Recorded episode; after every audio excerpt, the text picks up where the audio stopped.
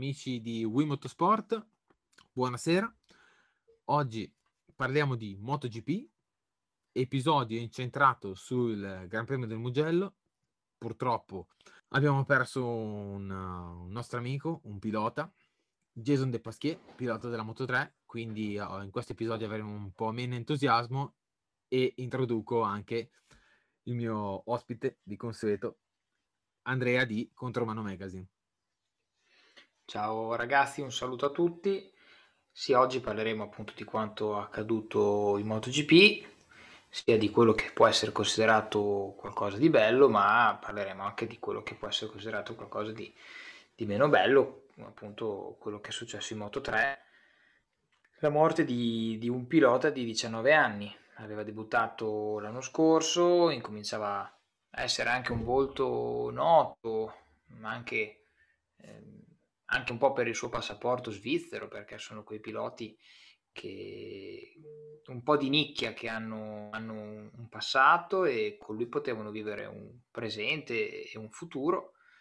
Eh, Jason durante la, la, la, seconda qualifica, le Q2 di sabato, è andato incontro a una delle dinamiche più, più difficili da, da considerare non, non fatali la tecnologia sta andando avanti, le moto sono sempre più sicure, eh, l'abbigliamento, i caschi, è tutto sempre diciamo in, in, continuo, eh, in continua evoluzione, i circuiti sono sempre più, più, più attenti a qualsiasi tipo di, di potenziale dinamica, è chiaro che un pilota che rimane in pista o viene eh, investito da un, da un, altro pilota mh, mm, è difficile da, da, da poter eh, diciamo, tenere eh, protetto.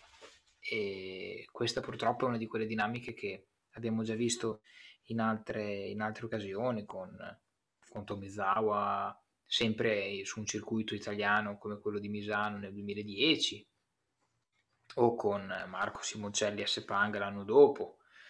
Eh, purtroppo quando accade questo, ecco, un episodio a lieto fine può essere quello di di Franco Uncini, eh, quello si parla addirittura degli anni Ottanta dove dopo, a seguito di una caduta il pilota italiano era rimasto in mezzo alla pista e preso in preda anche un po' dal panico giustamente si, si, si era tuffato fuori verso, verso l'esterno della pista. Eh, arrivava un altro pilota non, non, mi ricordo quale però insomma lo, lo, lo, lo prese eh, lo colpì e fortunatamente Franco è, è, lì paradossalmente anche in, in safety commission, quindi mm, non ha avuto neanche eh, danni collaterali. Ecco. Eh, purtroppo non è andata così bene al pilota svizzero, eh, si sta valutando anche quali potrebbero essere le, le possibili mm, innovazioni che si possono portare soprattutto a livello regolamentare. Eh, è tutto in continua evoluzione, quindi i ragionamenti verranno fatti, può darsi che, che nulla cambierà, eh, però il concetto è quello di, di provare a proteggere soprattutto le categorie cadette, sia per una questione proprio di, di età, perché sono piloti molto giovani, nella Moto 3 per lo più sono quasi minorenni, a parte quelli di categoria quelli so che possono essere McPhee, Fenati, persone che gareggiano da 10 anni, ma ci sono anche persone che non hanno neanche la maggiore età e, e poi vanno protetti anche per, in maniera molto semplice, considerare il futuro della stessa categoria, quindi della, della Moto 2 e poi della Moto GP. Eh, se ne sta parlando anche di un concetto di, di Super Bowl, però insomma, per il, per il, momento bisogna semplicemente prendere atto di, di quanto è successo sabato. Ecco. Assolutamente, bisogna prendere atto. Sicuramente poteva capitare a un pilota della Moto 3, a un pilota della Moto 2 o anche un pilota della Moto GP, come è successo per la maggiore, tipo Cato o anche Simoncelli.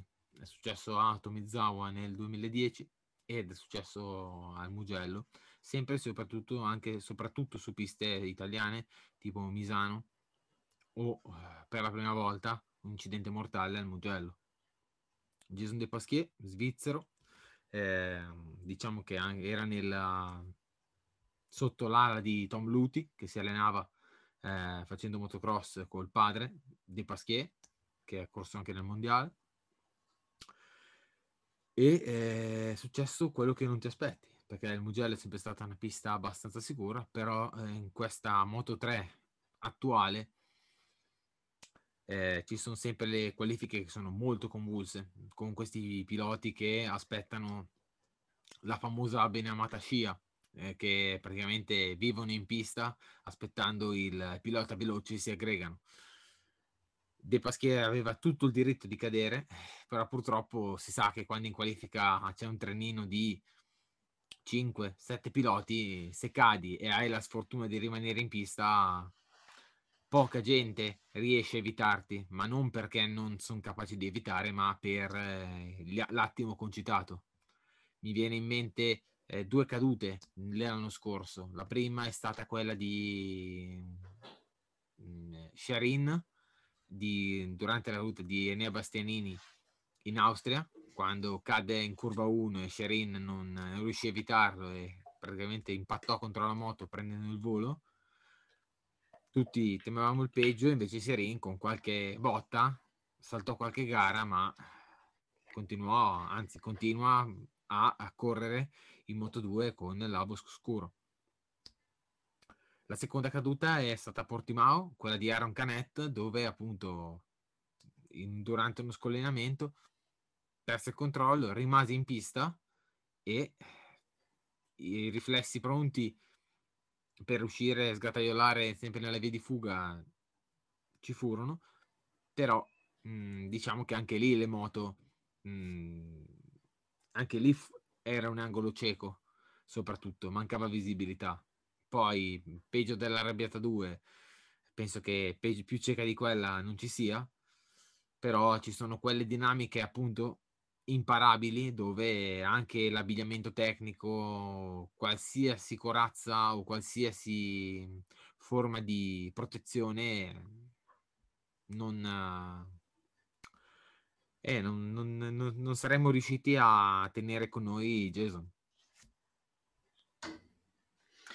Sì, eh, purtroppo sono quelle, quelle dinamiche dove ancora, ancora ad oggi e credo per tanto tempo eh, porteranno a considerare il motociclismo uno sport eh, altamente pericoloso. Abbiamo visto negli ultimi anni in Formula 1 una, una crescita esponenziale a livelli di sicurezza. E la MotoGP sta cercando di fare lo stesso, l'ultima innovazione può essere stato l'airbag, ma sono cadute e sono tutte innovazioni che portano una, una protezione maggiore a un pilota che cade da solo.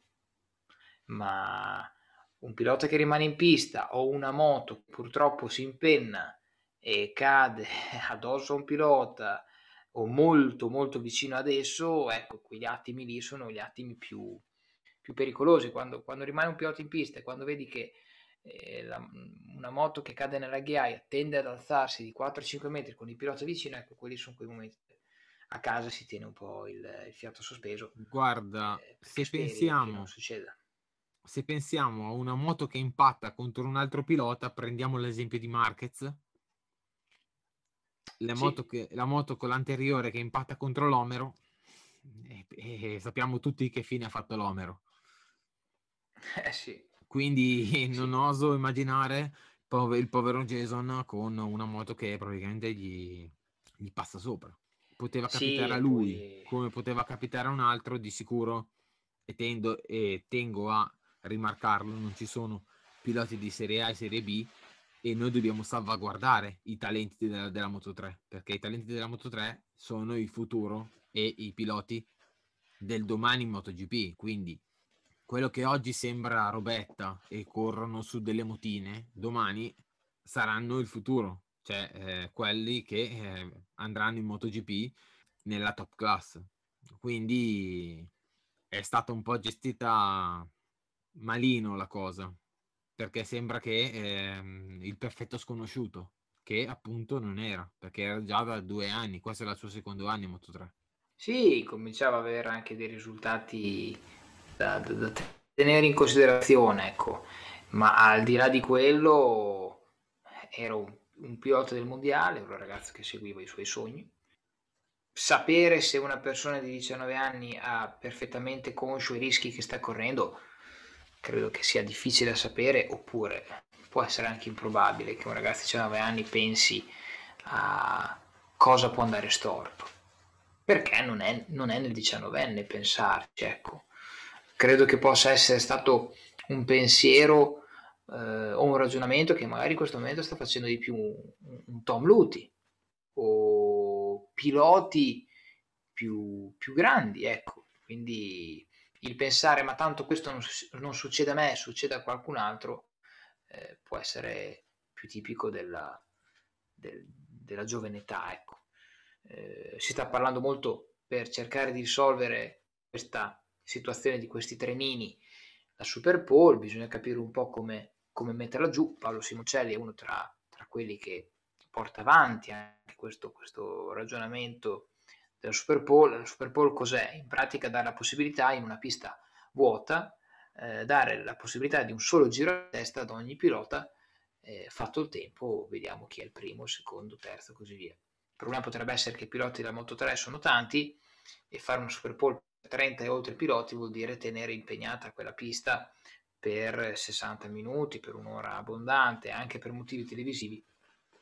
Potrebbe darsi che non sia quella la soluzione. Si potrebbe pensare a una Super Bowl a cui ci possono accedere solamente i primi 15, i primi 20. Il problema però rimarrebbe nelle sessioni finali dell'FP1, FP2 e FP3 capire come si comportano poi i piloti e capire anche se non si vengono poi a creare quei famosi treni atti a eh, avere una velocità più, più interessante in, in rettilineo eh, alla ricerca appunto della, dell'ingresso tra i top 15 o i top 20 quindi si potrebbe risolvere in parte ecco. mm, però qualcosa può, può darsi che, che succeda. Si dovrebbe imparare ormai dopo tanto tempo a, a gestire anche un po' meglio le informazioni cercare anche di capire come mh, mm, trattare certi, certe informazioni e provare anche a capire se può aver senso parlare direttamente con i piloti per prendere delle decisioni, eh, programmando anche un, un, palinsesto leggermente alterato. Siamo praticamente a giugno, siamo in Toscana, per altri motivi altre volte si è tenuto eh, una, un protocollo, un palinsesto magari leggermente alterato, io credo che se la, se la Moto 2 parte mezz'ora dopo e se la MotoGP parte 40 minuti dopo, nel caso partissero non succederebbe niente. Invece c'è sempre questa politica del show must go on che per carità è difficile da giudicare, credo che però i primi che devono essere tutelati sono, sono quei piloti che sono rimasti. Poi per carità fa effetto anche vedere come un Sasaki dopo quanto successo sabato, non che lui abbia delle colpe nello specifico, perché sono come due pugili che salgono sul ring e uno dei due eh, manda in coma l'altro, non, è, è, è, l'evento in sé, non c'è dolo e non c'è nessun tipo di intenzione. Però fa effetto come pilota come, come Sasaki, ma come molti anche altri, dopo quanto accaduto il giorno dopo era comunque pronto per, per, giocarsi la vittoria prendendosi dei rischi perché chi gioca, per chi si, chi si sta giocando la vittoria è lì perché è veloce ma anche perché non ha paura di certe manovre. Questo per dire che magari alcuni piloti non hanno vissuto il problema di correre o meno, però sentendo anche le, le interviste a caldo, eh, ci sono stati molti piloti che hanno, che hanno pensato un po' a quanto è successo e, magari non erano neanche così paradossalmente concentrati eh, durante la gara. Ecco. La notizia è arrivata a cavallo tra la fine della gara di Moto 3 e l'inizio della gara di Moto 2, poi dopo c'è stato quel minuto di silenzio, insomma non è, non è facile. Per dover di cronaca parleremo anche di risultati tra la Moto 3, la Moto 2 e la Moto GP, però sì, insomma, sarebbe bello capire cosa possiamo prendere di buono da un fatto così, così poco buono, ecco, così poco bello. Assolutamente, eh, proprio Paolo Simoncelli che ha perso appunto suo figlio in pista, Sepang, nei primi giri nel 2011 per un incidente simile, per non, non magari uguale, ma molto simile. E diciamo che un genitore muore dentro, soprattutto se segue il figlio in pista. Avendo già provato sì. queste brutte emozioni e questi brutti momenti, soprattutto dal vivo, essendo proprio lì in pista, era in pista lì a Sepang, sa cosa si prova e avendo perso un pilotino 19 anni della Moto 3 svizzero che appunto si era trasferito in Spagna perché voleva arrivare ai risultati nel, proprio nel secondo anno ha rivisto un po' ha rivisto la storia che ha provato eh, dieci anni fa. Sostenitore Paolo Simoncelli all'estremo della Super Bowl, Super Bowl che inventata dai fratelli Fermini in Superbike quando eh, erano al comando della propria della Superbike ed era bellissima la Superbike con la Super Bowl.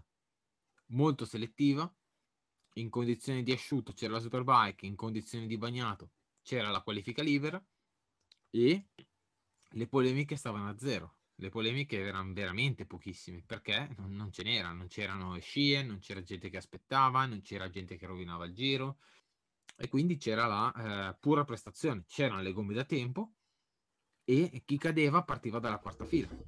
Eh, la Moto 3 è un po' sempre eh, bistrattata, nel senso che quando ci sono delle condizioni un po' avverse, i piloti della Moto 3 vengono mandati in pista.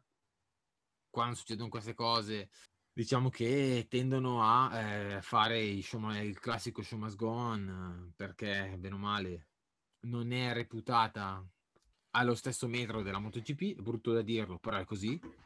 E eh, niente, eh, purtroppo sarebbe una buona soluzione la, la Super Bowl che è già, già adottata in uh, Moto E e quindi sarebbe una, una buona occasione per far sì che si, può, si potrebbe provare a inserirla anche fare delle prove come in Formula 1 la sprint race si fanno delle prove non è detto che sia la soluzione si potrebbe provare in delle gare a fare dei test a provare la Super Bowl detto questo sì. gara di Foggia che purtroppo gli hanno è un po' il weekend un po' rovinato per, per poter gioire completamente per una vittoria. E comunque un italiano che vince il Mugello Moto 3 dopo l'ultima vittoria se non ricordo male nel 2017 con Migno. Uh-huh. bravo. Quel 2017 lì fu particolarmente divertente per noi italiani perché fu un po' la vittoria di chi non ti aspetti, Pasi in Moto 2, Migno in Moto 3, un dovizioso all'inizio in, in MotoGP, MotoGP cioè all'inizio diciamo della sua battaglia con Marquez. Eh, sì, almeno, almeno una, una, in questa domenica almeno una piccolissima nota positiva. Mm, un Foggia che ha gestito bene tutta la gara, si gode il suo motore perché è gestito molto bene sempre il motore Honda della sua Leopard. E ottima gara conclude per 36 millesimi davanti a Masia che recupera un po' di punti eh, recupera qualche punticino anche Fenati a Pedro Acosta ma sono tutti molto lontani. E peccato per Migno che l'hanno inquadrato un po' di volte disperato in mezzo a, a, al prato della Casanova Savelli perché sperava di fare il risultato qui e credo che stia pensando anche un po' al, al campionato perché può, può, può, finire in una bella posizione quest'anno. E eh, Acosta finito il... settimo. Eh, Migno è un po' il brutto anatroccolo della stagione, nel senso che Migno questa, quest'anno ha veramente la moto per poter fare un bel campionato, perché comunque è sempre nelle posizioni di vertice e se parte sempre o quasi sempre in prima fila, molte volte fa la pole e mh, mhmm, purtroppo paga sempre eh, qualche sfortuna di essere sempre coinvolto in qualche incidente, come eh, nella, nella, prima gara in Qatar aveva il passo per stare nel gruppo di test, è stato travolto da Artigas questa gara qui, comunque sì. anche nelle gare precedenti, ha avuto qualche contatto di troppo che eh, mortificano il, l'investimento. Bisogna dire bravo a Foggia perché comunque il team Leopard con queste Honda riesce sempre a ottenere nuove prestazioni, a incrementare sempre il margine di potenza e bypassare anche il sì. motore buono del KTM. Molte volte il team Leopard è stato additato come irregolare, però il team Leopard ha sempre, ha sempre verificato la sua conformità, la sua originalità nelle messe a punto e nella preparazione delle moto, quindi bisogna solo fargli i complimenti. Sì, perché è una costante, effettivamente ormai sono tanti anni e ormai si sa che le onde del Team Leopard sono tra le più veloci, quindi questo va detto. Quindi insomma, anche se Acosta non ha fatto un grandissimo risultato, anche se è finito dentro i 10, perché sarebbe finito settimo, ma poi perché per una questione di, di track limit è passato da settimo a ottavo, eh, perde qualche punto dal compagno di squadra, perché Masia ne prende 20, lui ne fa 8, però va bene. E passiamo Fabri alla Moto 2. Andiamo a vedere un po' quanto è successo in Moto 2. La cosa che fa sempre un po', un po sorpresa è quanto sia poco eh, funzionale a, a, un concetto di classifica mondiale la, la gestione della gara di Sam Lowe, perché anche a sto giro il buon Sam è caduto a sei giri dalla fine e la sua classifica incomincia a, a non sorridere di più. Eh, perché... Eh, comincia a pesare non poco, perché comunque Sam Loves, se non sbaglio, ha due primi posti e eh, un, un, terzo. Bravissimo, poi... per un totale di 66. E poi caduto, caduto, caduto, caduto. Bravissimo. Allora, che per il momento Blues, nulla di nuovo perché comunque passa sempre più tempo a terra che, che in piedi, però quando si mette a posto diventa velocissimo, che lo fa vedere costantemente nelle prove, solo che gli manca pazienza, pazienza di aspettare o comunque di portare a casa risultati, perché i campionati si vincono anche portando a casa piazzamenti.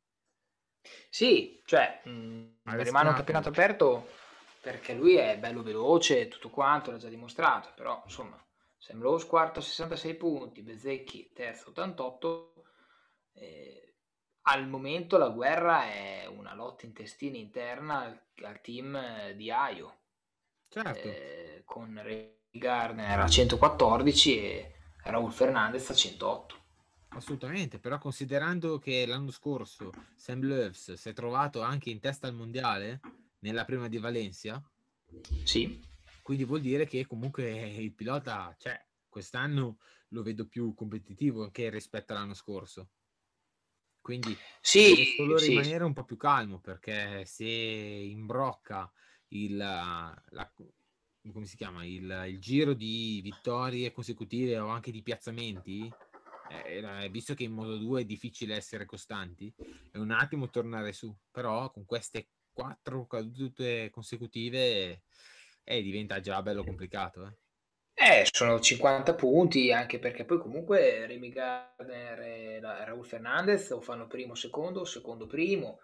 Eh, personaggi che si possono in me- mettere in mezzo a loro da, da, fare un po' il gioco di Sam Lowe può essere un Bezzecchi, un, un Joe Roberts, per quanto visto anche un po' al Mugello, ma poi basta, anche perché dopo... Sì, Bezzecchi, Joe Roberts ma ogni tanto non saprei neanche.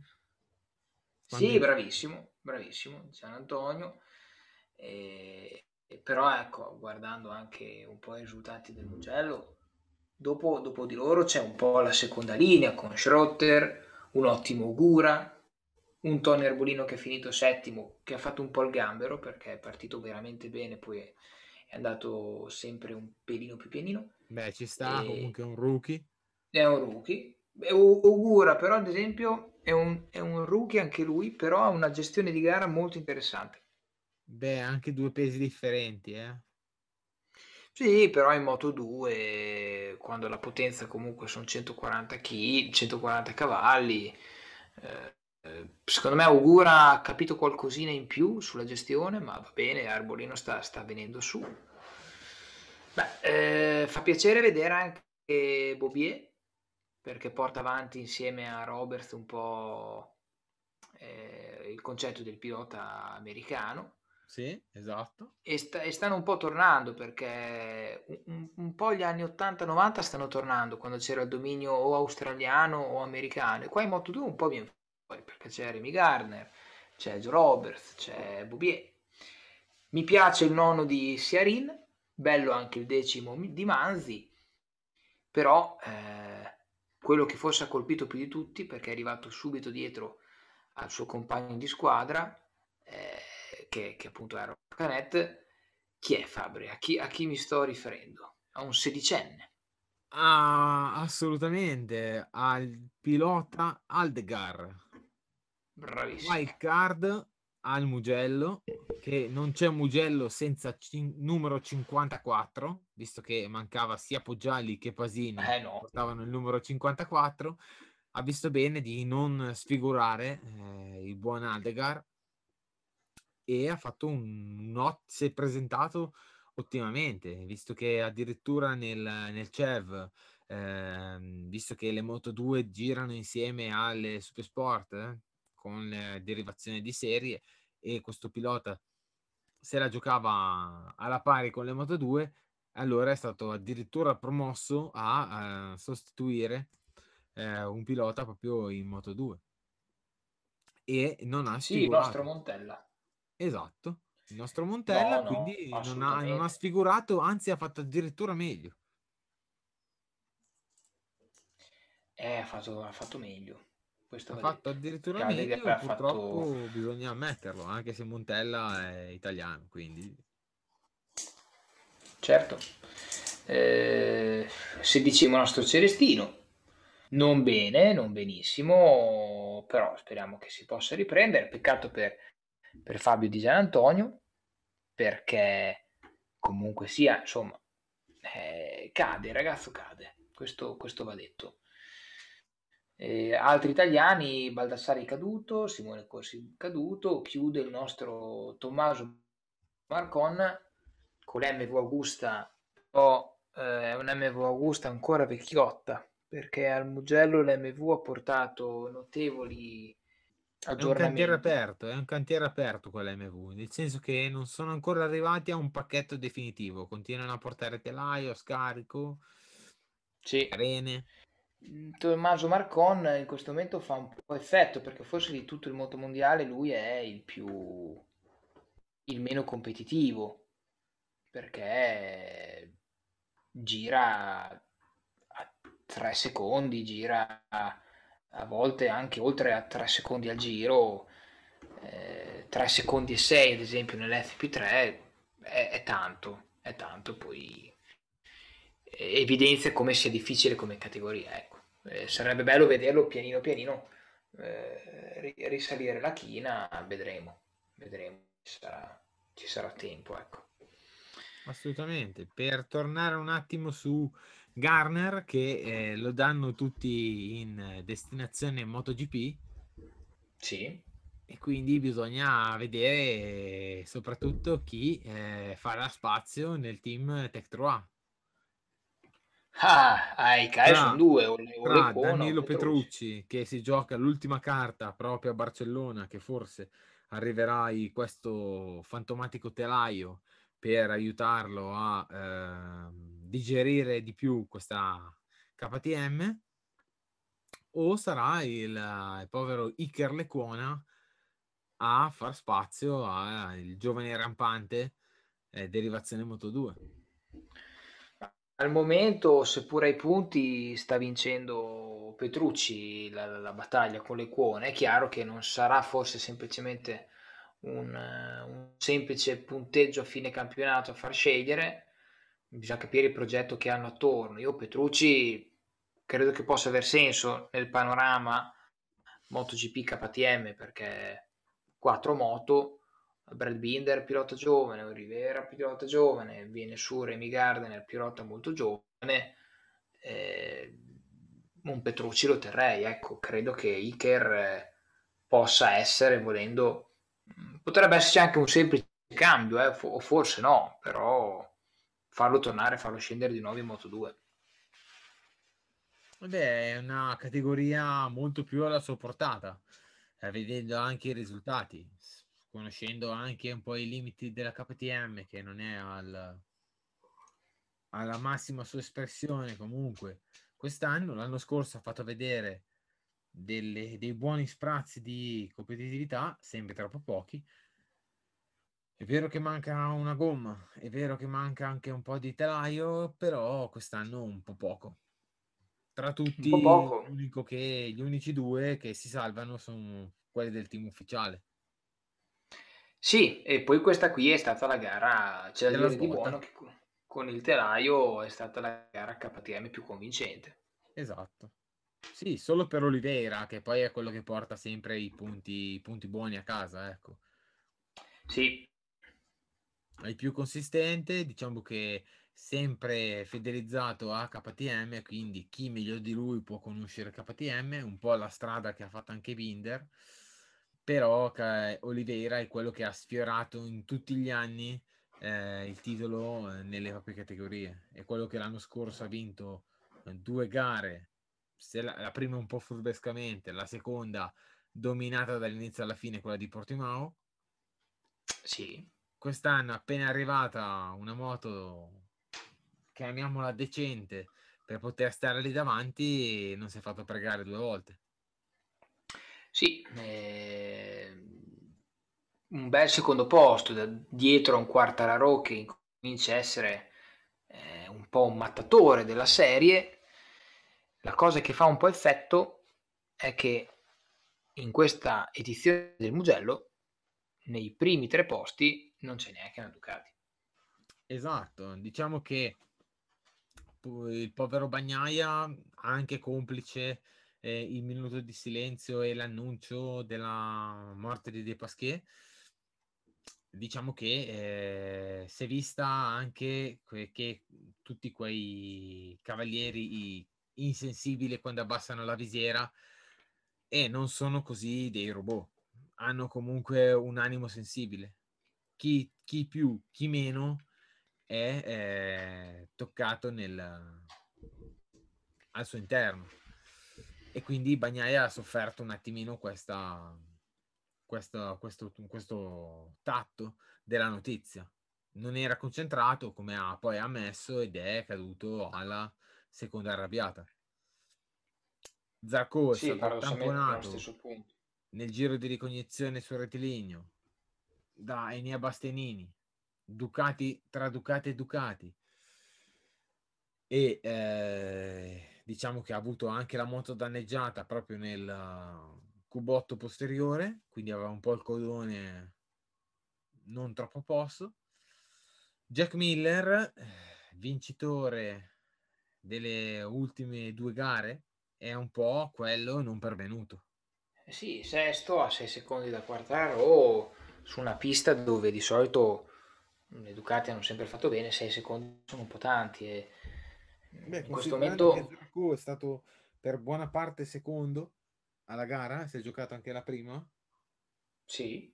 Il primo posto, fino a quando Quartaro, avendone di più, ha preso, ha preso il largo bisogna poi ammettere che eh, la Ducati messa in condizione è forte, però in questo circuito qua si sono viste anche due cose, che la, la Yamaha quando si dice che eh, il telaio è una moto che soprattutto va molto più veloce in curva, era palesemente più veloce nello scambio Casanova-Savelli.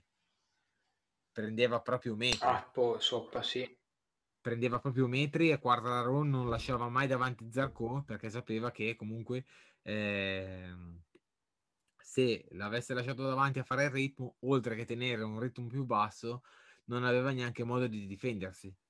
Scelta giusta perché nel sì. Mir, Oliveira sono tornati su. Sono tornati su forte e hanno fregato Zarco di, di niente, però l'hanno, l'hanno fatto scendere dal podio. Esatto. E adesso non, non, dico che anche Brad Binder, perché aveva un secondo e quattro, però Zarco ha finito un po' incalando.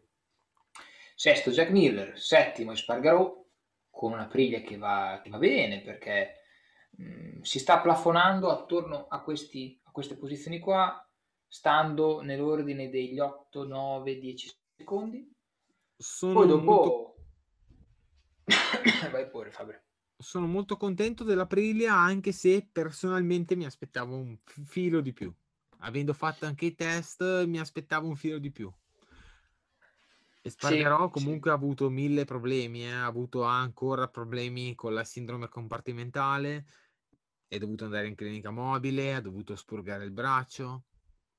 Eh, ci sono ancora problemi. Allora. Ci sono ancora certo. problemi, però comunque dai, eh, è bello vedere la Aprilia nella top 10 costantemente. È sintomo che sta arrivando. È sintomo. Finalmente sta arrivando. E ha dato quasi 10 secondi a Vignales, che è rimasto vittima del racket mentale di, di Marquez sabato. eh, Marquez l'ha, l'ha, messo ha detto a me serviva un gancio per, per passare le Q2 e so che Vignales era tra i più veloci. Il regolamento, tra virgolette, mi permette di farlo, perché se lo fa un pilota della Moto 3 poi stiamo a vedere, però Appunto. comunque sia l'ha scalzato dalla... Ah, l'ha fatto scendere al tredicesimo posto il primo degli eliminati della, della Q1. Beh, non Lui è la prima volta che Marquez fa questo. Già nel 2019 ehm, aveva preso di mira Quartararo, che era sempre, bene o male, erano sempre su alle pole. Sì, sì, sì. Ha sì, preso sì, di mira anche Bagnaia in queste sì. gare qui. E adesso è stato il turno di Vignales, che era quello della FP3, FP4 eh, più veloce. Sì, mm, ci sono questi giochini qua e me ne ricordo una molto buffa anche a Phillip Island dove c'era Iannone che, che prendeva la, la, la, scia, il gancio di, di Marquez e Marquez fece finta a un certo punto di uscire si mise sulla moto, Iannone al volo, eh, anche lui si mise sulla moto, partì, pronto a beccarlo poi in pista e invece Marquez poi è rientrato in box. Eh, fu una, fu una scena particolare, ma per dire quanto è importante alla fine anche a livello mentale e visivo avere qualcuno eh, davanti a te di 100, 120 metri, 150 metri al massimo che ti porta a frenare quei dopo e aprire il gas prima. E, insomma, sono magari quei 3-4 decimi, poi la scia in mezzo a, al circuito, in mezzo al rettilineo, insomma, sono, sono, sono, è importante. E la, famosa lepre che ti indica la, la, strada più veloce per fare il copia e incolla del giro. Sì, sì, effettivamente è proprio quello. E diciamo che in MotoGP diciamo che è un po' tutto permesso, sia sì. prendere la scia, aspettarsi, tutto quello che non è lecito in Moto 3 in MotoGP è tutto free. Anche prendere i verdi all'ultimo giro. Eh, Mir e anche Oliveira hanno preso il verde. Zarco aveva un distacco di 7 decimi e diciamo che è stato detto non, eh, da non poter influenzare questa decisione perché era appunto di 7 decimi e non vicino appunto come erano loro.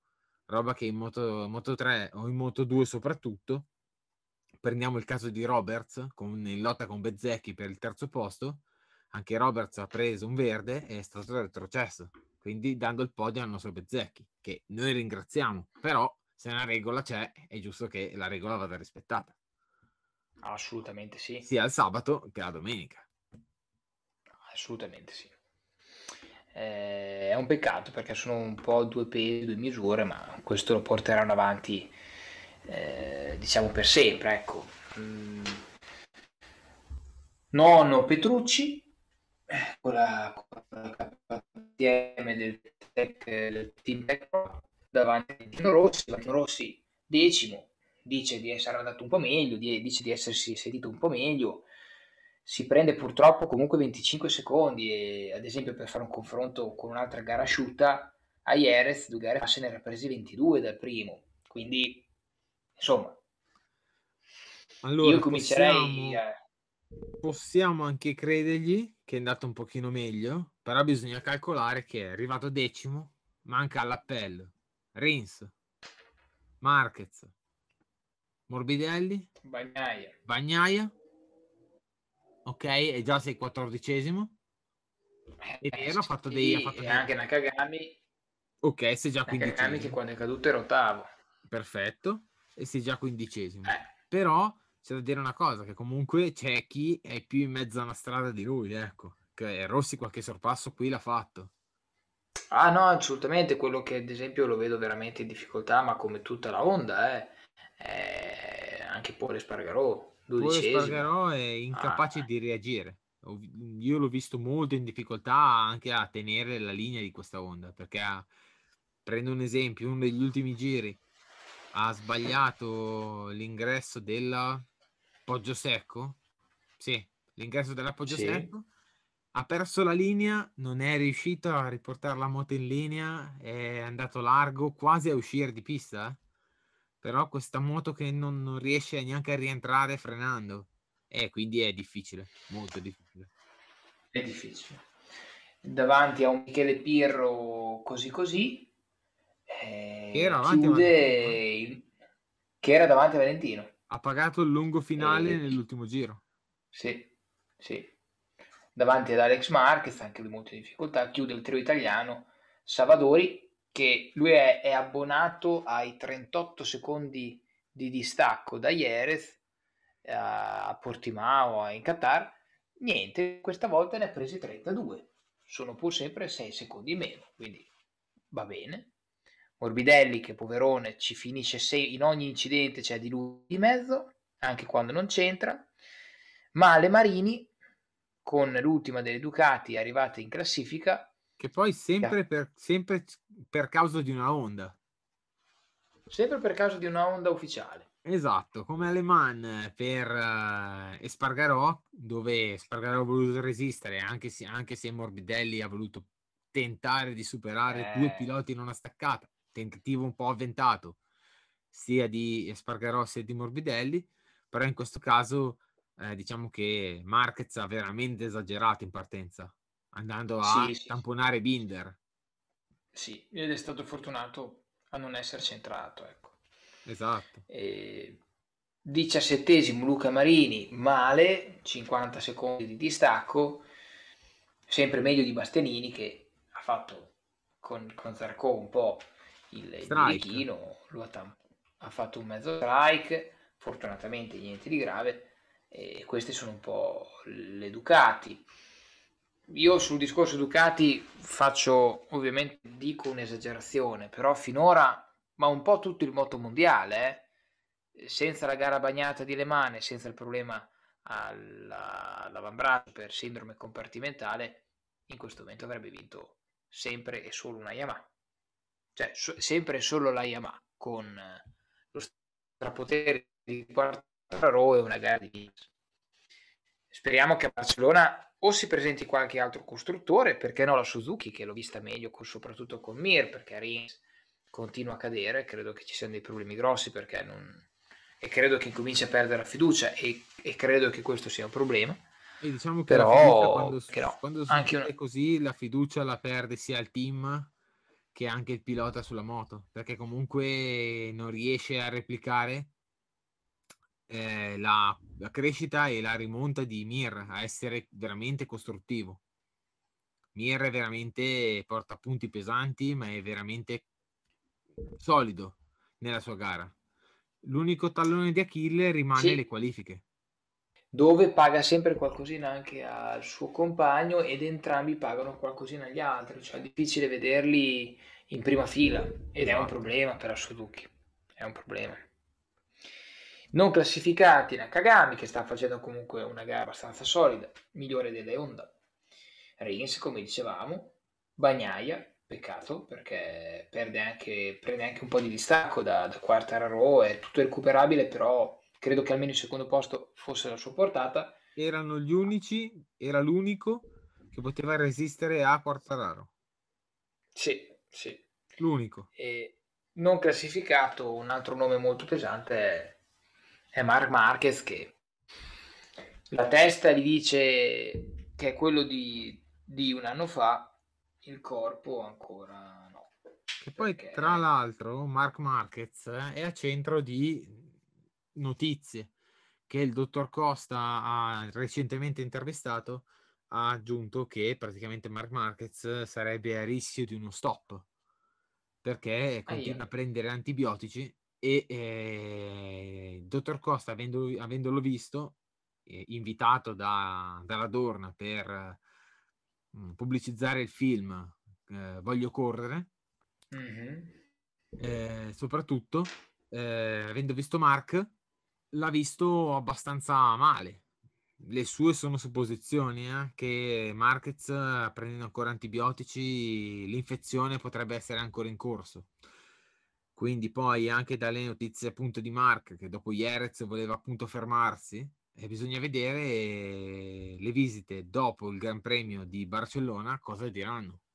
È un bel problema perché speravo che non, non succedesse tutto questo, però speriamo di avere delle risposte certe. Ah, sicuro, speriamo che comunque Marquez eh, non, non debba poi star fuori ancora neanche una gara, ecco, non molto tempo, neanche una gara. Di sicuro quando si hanno problemi all'omero, che è un osso che se ne rompe uno ogni, mettiamo, 20 anni, nel, appunto nel, nel, nel 2000 eh, l'ultimo Omero che mi ricordo io se l'è rotto Carl Fogarty quattro volte campione del mondo della Superbike riferimento della categoria a Philip Island in okay. gara 2 provò a rientrare dopo l'operazione però eh, ha, ebbe gli stessi problemi di Mark Marquez una mancanza di forza reciproca un feeling scarso con uh, con l'Omero e decise per il ritiro non sentendosi più competitivo, avendo tra le mani una moto più facile. Pensa a te, Mark Marquez con una MotoGP e eh, una Honda dove solo lui fa la differenza. No, assolutamente, infatti tra l'altro porta anche Mark Marquez ha bisogno della Honda e un po' porta in, indietro col tempo quando Valentino eh, riteneva che il pilota fosse più importante della moto. Quindi se vince Marquez, se vince la Honda, vince Marquez, se perde la Honda, se perde la Honda, perde veramente la Honda. Sì, assolutamente. Eh, la pubblicità che la Honda non voleva, perché la Honda ci ha sempre tenuto a far vedere che non era tanto il pilota quanto la moto a essere vincente.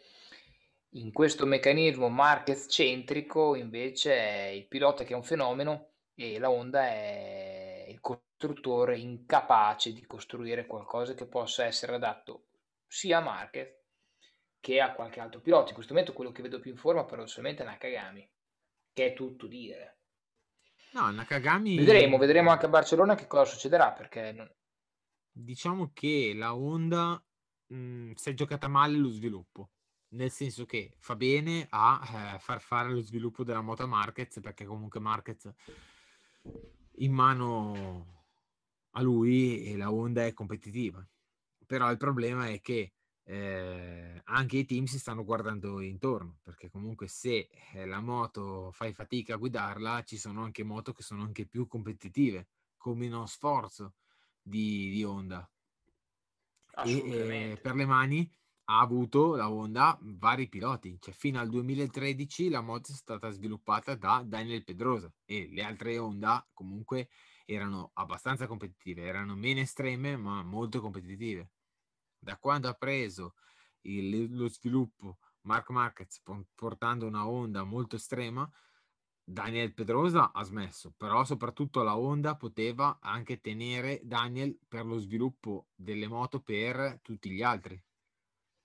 E certo, in più KTM l'ha preso al volo, ma la, la Honda ha perso anche Cal Cracciolo che comunque era altro importante. Altro importante che era un buon tester, quindi eh, è passato in Yamaha e vogliamo dire che anche grazie a lui se Yamaha ha Beh, fatto, perché no? Ha fatto un buonissimo step, cosa che non fece Orge Lorenzo sia in Honda sia in Yamaha come tester. Quindi bisogna dare a Cal quel che di Cal. Giusto, giusto, è vero. Cioè, comunque ha fatto, ha fatto bene cioè sta facendo bene la Yamaha, la Yamaha sta facendo bene a prescindere, però credo che un aiuto da parte del, del pilota dell'isola di Man, eh, ecco, mh, mm, bisogna, bisogna riconoscerlo, ecco, comunque. Se il team ufficiale fosse rimasto invariato come l'anno scorso, si parlava ancora di una Yamaha in crisi. Eh, sicuramente. Perché... Quindi benvenga Quartararo su questa Yamaha che a tratti è sembrato molto lo stile di Jorge. Sì, lo ricorda molto. Questa precisione massima, questa percorrenza fulminea, forse ha, ha, ha una staccata più cattiva eh, sì, più di Jorge. Paradossalmente forse può essere ancora più completo. Però sì, ottimo, ottimo. E stiamo a vedere domenica come, come si porterà avanti il discorso, perché deve essere l'arrembaggio delle Ducati se vogliono stare attaccate al, al treno, altrimenti con un'altra vittoria Yamaha, considerando sì. che poi se andranno in, in piste più Yamaha, eh, bisogna cercare di capire un attimo almeno cercare di trovare la maniera per mettere le, le ruote delle due Ducati ufficiali davanti a quelle del francese. Parli di treno Ducati, ma è anche l'ultimo treno per eh, Vignales e Rins. Che chi con prestazioni più opache ah, sì. e chi con eh, una caduta costante, diciamo che forse sono arrivati un po' ai titoli di coda con le rispettive. Eh, oddio, sarebbe interessante capire come, come si può sviluppare il, il, mercato, non so neanche a livello contrattuale poi come, sanno, come siano messi, eh, se sono in scadenza oppure no. Eh, però sì, oddio, forse Vignales è in scadenza. Non, ah, non mi ricordo. Però bisogna capire, perché comunque vedere Rins che cade a ogni gara, anche quando non, uh, non combatte per le posizioni di vertice, Ah no, certo, Cioè, certo. vedere un Vignales undicesimo, dopo averlo visto che comunque Vignales eh, può combattere per la vittoria come, come il Vignales eh, cattivo e spietato che abbiamo visto in Qatar. Cioè, è un, è un Vignales, è un Rins che in queste condizioni non servono a nessuno. No, no, no, è vero, è vero. Servono Rins magari Rins al massimo delle loro capacità, ma tutto l'anno però. Eh, altrimenti sono due piloti che fanno, che fanno così, fanno della rappresentanza, cioè non va bene. Eh, esatto, perché comunque Vignales ha sempre sostenuto che con Valentino Rossi nel box bisognava fare uno sviluppo, non era il clima idilliaco così. Quest'anno eh, Valentino è da tutt'altra parte con ben altri risultati, però Vignales è sempre su quella falsa riga lì, eh. Fa quelle tre, fa quelle tre gare all'anno dove è imprendibile, però ne fa altrettante dove è irriconoscibile. Ah sì, se non di più, se non di più. Eh, staremo, staremo a vedere appunto cosa succederà nel, nella loro gara di casa, nella seconda gara di casa spagnola. Quindi non ci resta che aspettare questo weekend. Assolutamente, quindi gran vittoria di Quartararo, bellissima e prima vittoria di Remy Garner, bravissimo Foggia. Chiudono un Mugello triste per eh, la morte di Jason De Pasquier e con eh, lo sguardo ci avviciniamo al Gran Premio di Catalogna sul circuito di Barcellona e eh, diamo i, i pronostici sperando di azzeccare. Allora, MotoGP Mir, Moto2 Sam Lowe's, Moto3 Migno. Bello, bello. Allora, io ti dico che quest'anno a Barcellona eh, si, ci saranno delle condizioni giuste e non il troppo freddo come l'anno scorso. Sì. Quindi in Moto 3 mi piacerebbe dire Migno, però a Costa corre in casa. Ah. E a Costa è sua. Cioè, a Jerez si è visto che superiorità aveva. Sì. Quindi diciamo che può correre in casa, però dico a Costa, ma eh, vorrei, vorrei dire come te Migno. Ok. In Moto 2 Bezzecchi.